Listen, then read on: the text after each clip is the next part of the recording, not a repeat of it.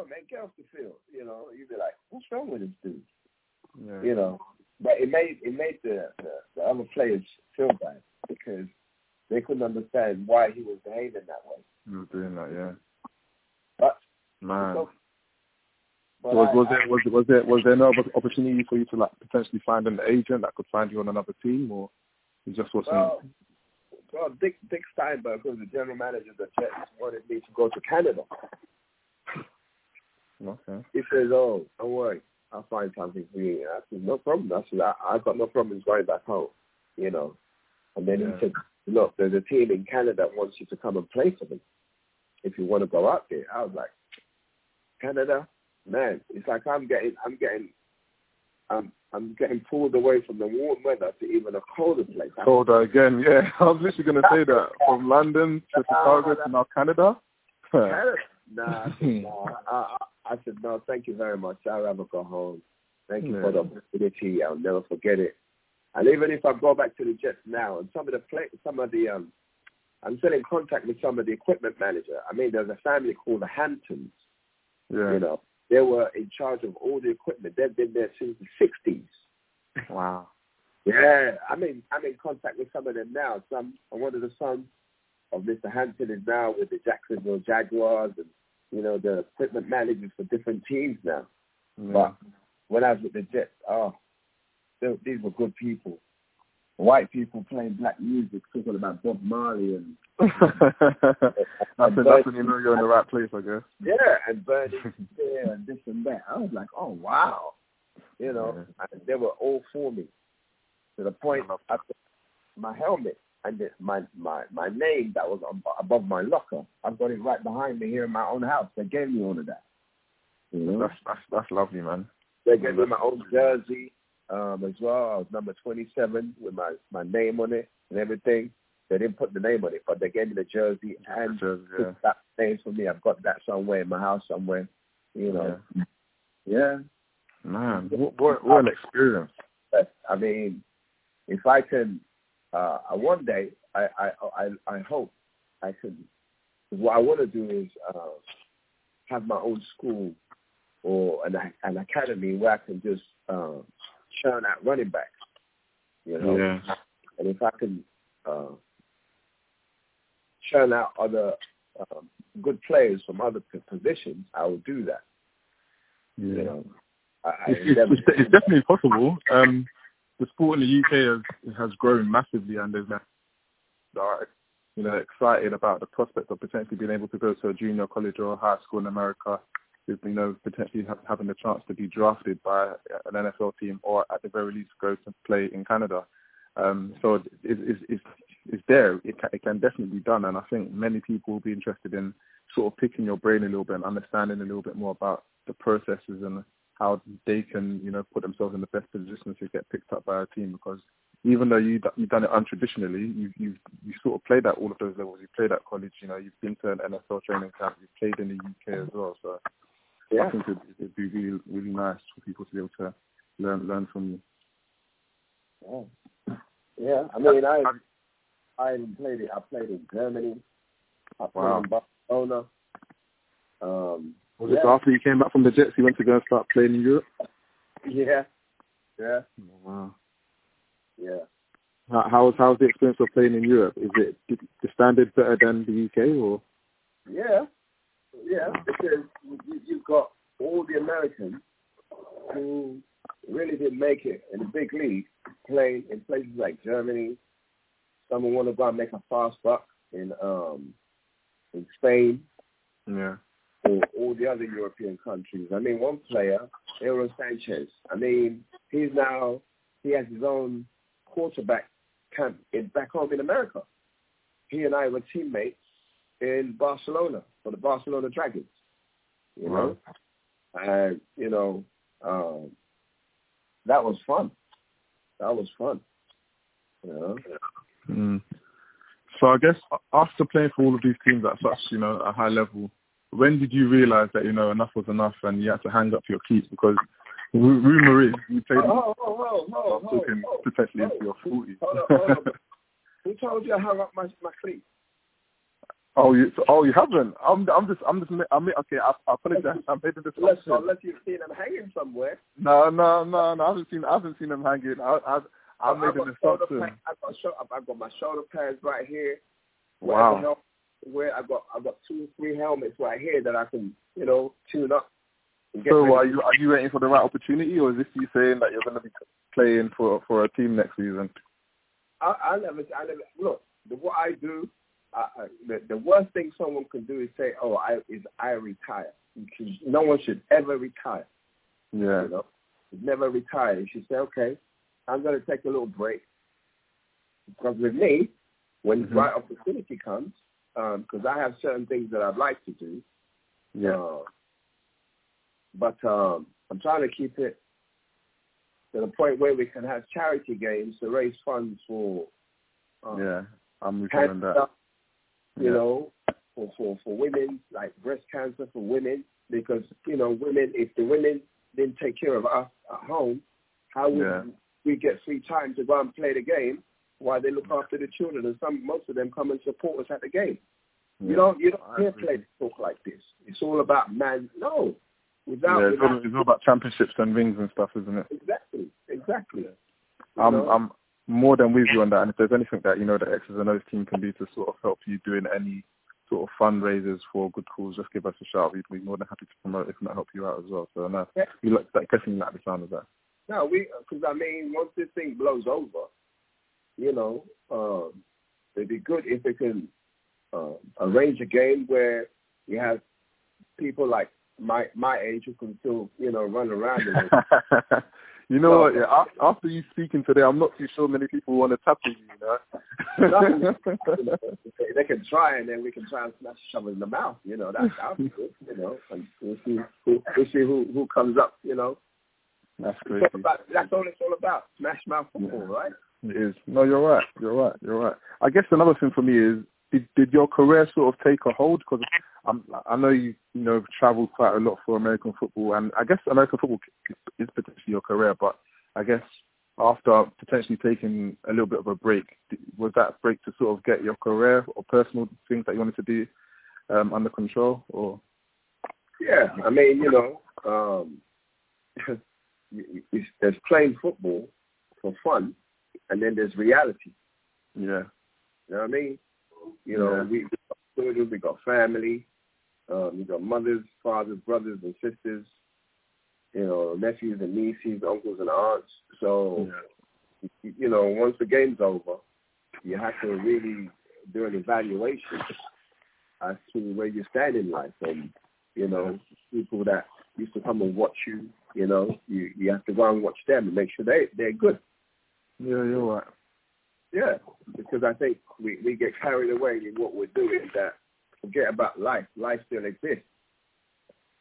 Life is still there, so you have to go and take care of things you have to take care of. Yeah. I definitely understand that. I did a stint on Sky Sports. Wow. I used to go and do the commentary as well. And wow. Before I came on, those people were just wearing jeans. I'm the one that brought up the suit and tie. Yeah. I'm the one that brought the suit and tie. You know what I mean? Yeah. So, they lock it off. They have their reasons. I know why, but they have their reasons. Yeah. Do you potentially see it coming back, because the sport is growing quite a bit? We're getting a lot of traction, especially with the likes of the NFL Academy here now. And, Neil Reynolds is on Sky Sports. I'd like to get involved in either the academy to help with some commentating also and develop the game over here where we go and promote it on a serious level. Yeah. Even girls are playing it. So 100%, yeah. Yeah. It's something to look at, to be honest. I look forward to just being a coach who can just help and do what I can to develop the game over here and just move forward with it. Have you started coaching to some standard at the moment, or is it still right now? I'm staying. I'm doing what I'm doing. To be honest, hold on a second. No problem. Okay. I mean, I just more or less, 2017, I got diagnosed with having cancer. Oh, wow. Sorry to hear. So I'm still here. Yeah, true. My livelihood has been a firefighter. So the last operational thing I did before I started my treatment or before I found out about my condition was the stem cell fire. Wow. I was in charge of body recovery. I've been I'm an officer in the fire service. Yeah. And I think I started my treatment on July the 31st, 2017. And I thank God that I'm still here. Went through, it was a tumultuous journey, but I'm here. That's the most important. So I'm more or less just focusing on getting my health back to how it was. Well, correct, getting it better than how it was. I agree. Yeah, it's always good because I mean it's not as if I can't understand, I can't explain it, but what I got, the way I got the disease was via a virus. You see, wow. So it wasn't something growing; it's just something I caught, and it just you know. But cancer of the throat is nothing to be played with. Any cancer is nothing to be played with. To be honest, I wouldn't wish it on anybody. But again, the most important thing is that you know you're here and you know you're alive and healthy. Just before I let you go, a couple more questions. So I know you've mentioned that you've been watching sort of the games now these days. What do you think of the standard of American football now in comparison to what it was back then? I.e., would the London Warriors and the London Ravens, could they be on the same field with each other or?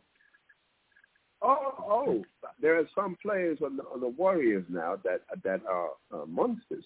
You know, I would, if I was to pick an all-star team, definitely would have some of them players on the team for sure. Oh wow, yeah.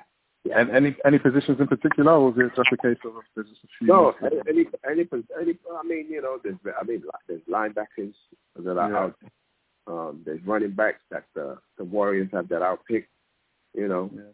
When I want to break, I say, go on, shoot, do your thing. Yeah.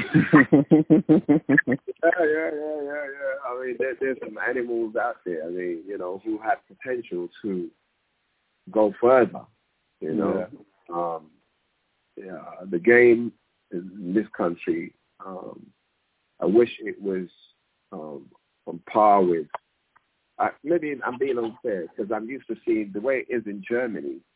It's like, okay, when I played in Germany, okay, as soon as you finish the game, you go back to your apartment. You can see yourself on television. Yeah?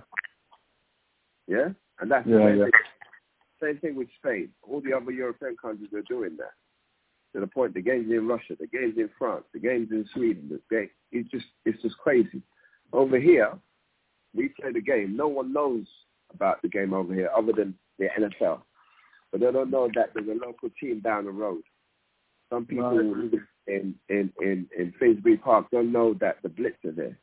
Yeah. People live, in Birmingham don't know that the Bulls are there, unless they go seeking for it or it's been added. It's crazy though. What do you think it is? Like, what do you think the issue is? Because, like you said, when you were at Ravens, everyone that was around Hyde Park knew about the Ravens, but. Now we're in London. You could be 2 minutes away from Finsbury Park, and you might not even still know about the London Blitz. So, what do you think it is? Well, I think there's so many other things on television nowadays in terms of attraction for people. They've got like it's almost like saying they've got a choice as to what they, gravitate towards. But with the Ravens, we practiced at Hyde Park, I think, 3 times a week. So, and when the people were there for 2 weeks, they knew that if they came there on Tuesday, they'll see us in Hyde Park. On Thursday, they'll see us again trying to kill each other in Hyde Park. And then if it's during the off-season, we're there on Sunday and Saturday. You know what I'm saying? Yeah, no, I do. So they were getting their holiday. I mean, if a woman was the fan of the family, she was getting her her bit. You know what I'm saying? Yeah, no, it was the whole family. They were getting their fix. So they're from America. They can't see American football, but they can see some semblance of it and how these guys are hitting each other and what they're trying to achieve. And then they'll ask, so where's your game? Where do you play? And we'll tell them. They'll come to the game. So when next they come to London next year, they don't only come for a holiday. They can go and watch an American football game wherever the team was playing. Yeah. You know, so they had like a full package. They weren't missing that from back home. Yeah. You know? It's a shame. I really hope American football over here can sort of reach those levels whereby you guys had, you know, hundreds, maybe if not thousands of people going to your games and even more at the finals. Whereas now we struggle to even get, you know, 5 or so people at a normal game. Yeah. You know, so it's tough, and I know people have other responsibilities, and American football's not one of the most popular sports in the UK, but I hope it, you know, it gets there at one point. I hope so. I want to take this opportunity to commend you and your team. Thank you very much, sir. Pertaining to the X's and O's. Thank you very much. I commend you a lot for that. I think it's a brave step. It's a breath of fresh air for the game, and keep at it. You know, keep at it. Good to see you young ones doing it, and don't hesitate if you need for me to come when all this blows over, and we can have a face-to-face type thing in the studio. 100%. Now you've said that, I'm going to hold you to that now. Well, no, to be very serious, very, thank you very much for that. It's very much appreciated. It's very nice to help. You know, what you are doing is not easy. It's not. It's really not. A lot of people think it is. A lot of people think it's a case of DMing someone or just finding a contact, but it's not as easy as that. You know, there's so many things that are interesting.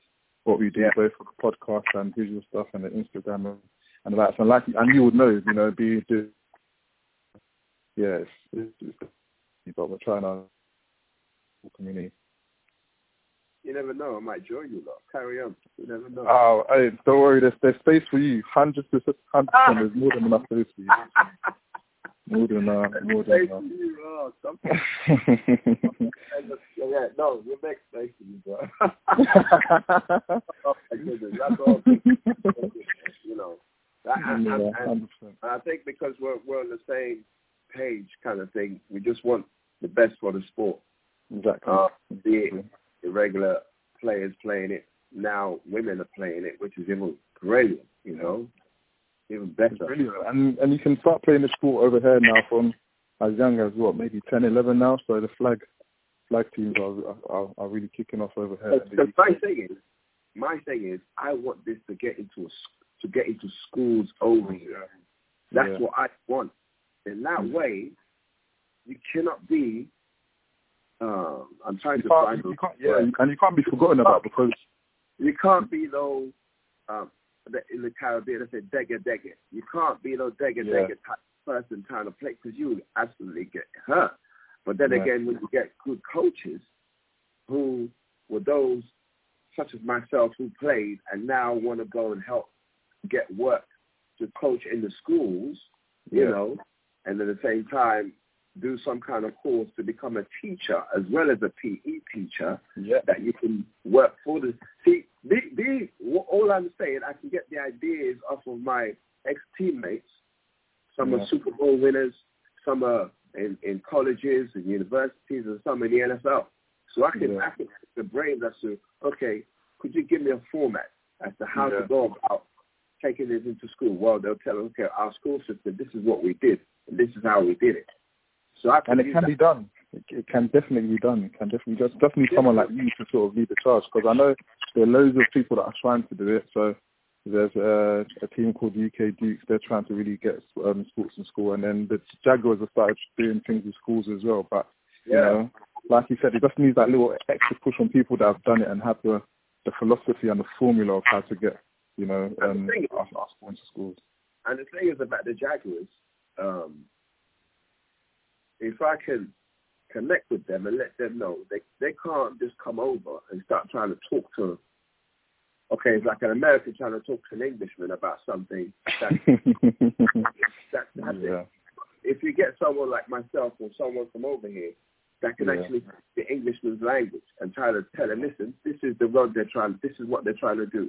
You want crime to go down in the streets, and you want the youngsters to be involved in something where they can let off steam, you know, where they can actually not so much, they can let off steam because it's a form of exhaling via just being competitive, and then they will learn some kind of discipline, you know, and it will help them in later in life pertaining to discipline, how to conduct themselves, you know, at home and abroad. Then it's a winner. But if you just go into the school just chucking the ball around, they'll be like, oh, this is easy. But no. And that's how things start working, because people think, oh, they're just throwing the ball around, this isn't productive. We're just going to strap this all together. So, yeah, I hear you on that one. And finally, before I let you go, if you've got one piece of advice for anyone trying to, you know, take the sport from being fun to professionally, what would your advice be? Never get comfortable. Wow. This is something from my business. One of my businesses is called. I actually made my business. This is hard work paid. Yeah. It does. You know, when things come to you easy. You relish in it. You're like, look what I got. But when you've worked hard for it, no one can take that away from you. Because like you said, you know, numbers don't lie. You check the scoreboard because you put time in. You understand? The numbers exposes and lets people know how many years you put in, how many miles you've run, or how many miles you've walked just to get to where you are. But if someone just gets it like that, you'd be like, what? Oh, and then when they get hurt, you wonder why they got hurt.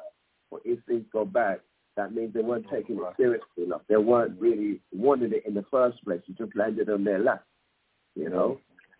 And I've seen on that note, though, how did you stay healthy for as long as you did? Because, like you said, you ran hard, you played hard, but the likes of you and I'm thinking Tony Allen and some of my other coaches like Coach Leo look like you can still play football. So, what was it that made you guys so steely that you know you didn't really get as injured as others, or, you know, you're still fit till now? Would you believe me if I told you that I was working out this morning? I would, you know. I would believe you. I work out as often as possible. Right now, during this lockdown, I train at home, and it's like I train almost 6 days a week maximum, 5 days minimum. So it's all about consistency then. Yeah, it's all about consistency and being true to yourself. Yeah. You know, if you're not really seeing this as... See, people think working out is some kind of sport and it's exercise. Did you hear what I said? They think it's sport or exercise. For me, it's like it's a lifestyle. Yeah, it's like breathing. For me, it's like breathing fresh air. Yeah. If I don't train, then something's wrong. Yeah. Man, that's deep. If I don't train, something is wrong. How do I get to exhale or release tension? Yeah. That's a part of it. You work out, and when I'm training, it helps me think through problems, but it helps me solve problems, you know, that might be going on around me. And it also keeps me calm.